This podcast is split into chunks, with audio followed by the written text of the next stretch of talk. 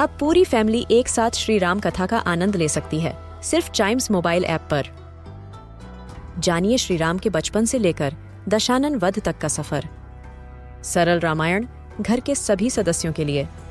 आज ही डाउनलोड करें चाइम्स मोबाइल ऐप एप्पल या गूगल प्ले स्टोर से। हम बच्चों के बहुत सारे सवाल। क्या है उनके जवाब? कभी सोचा है?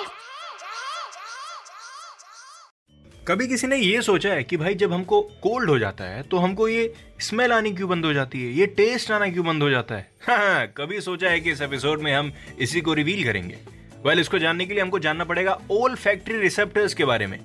ओल फैक्ट्री रिसेप्टर्स वो रिसेप्टर्स होते हैं जो हमको किसी महक के बारे में बताते हैं।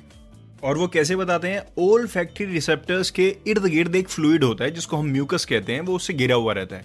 कोई स्मेल आती है, वो म्यूकस उस स्मेल को हमारे रिसेप्टर्स के पास पहुंचाता है और हमारे रिसेप्टर्स बोलते हैं, वाह, ये स्मेल चॉकलेट की है, ये स्मेल कोई डिओड्रेंट की है, ये कोई परफ्यूम है, या कुछ भी है। लेकिन जब हमको कोल्ड होता है तो वही जो फ्लूड है, वही जो म्यूकस है, वो इतना थिक हो जाता है। कहने का मतलब अमाउंट बढ़ जाता है उस म्यूकस का।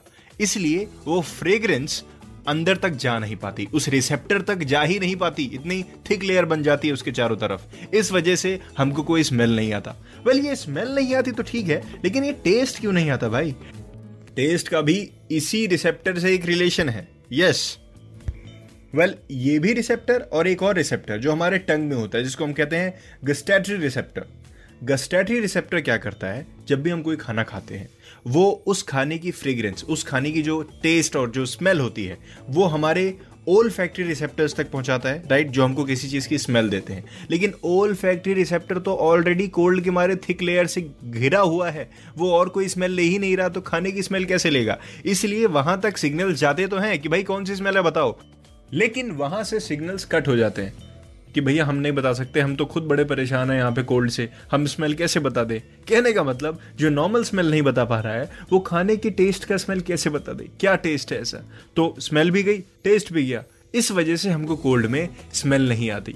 हमारे रिसेप्टर्स की वजह से हमारे रिसेप्टर्स कवर हो जाते हैं एक थिक म्यूकस की वजह से और हमको स्मेल और टेस्ट आना बंद हो जाता है। आई होप मैंने कभी सोचा है कि इस एपिसोड में आपके सवाल का जवाब दे दिया होगा।